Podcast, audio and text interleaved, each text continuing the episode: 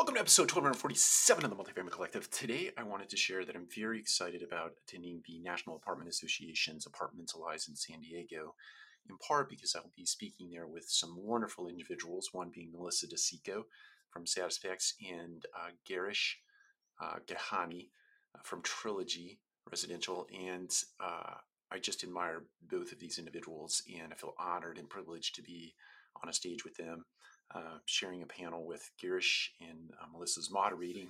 Um, but equal to that, I am excited about seeing people that I haven't seen for years and years and years, in some cases, maybe close to a decade.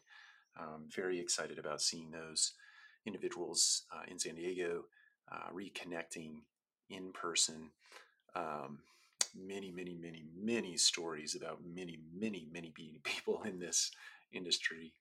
Um, and I think as I get older uh, and I sort of reflect on the last 25, 26, 27 years, plus or minus my career, uh, growing up in the multifamily space, being supported uh, in the multifamily space by many of these individuals, it's just going to be fun uh, to connect, to sit down, to break bread, to have a glass of wine, and, and just uh, reminisce about times past.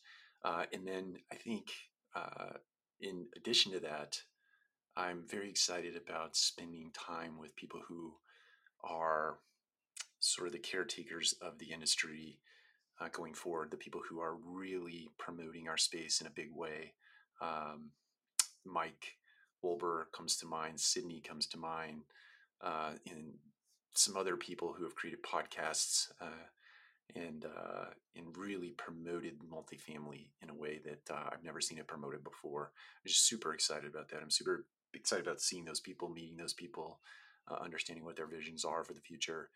Um, but uh, and then certainly the content that uh, the National Apartment Association is putting on this year in San Diego, be it in the sessions, be it in the trade show. Um, it's always a good time. Um, it's a huge party. Uh, if I'm being completely honest, it's not necessarily my idea of a good time in terms of being around that many people all at the same time. I get sensory overload. so I'm not necessarily looking forward to the crowds, but I am looking forward to those uh, intimate moments where I get uh, to spend time with people, you know, one to one or, um, you know, four to six people. anyway, it'll be fantastic. Looking forward to it. And uh, here we come. Take care. We'll talk to you again soon.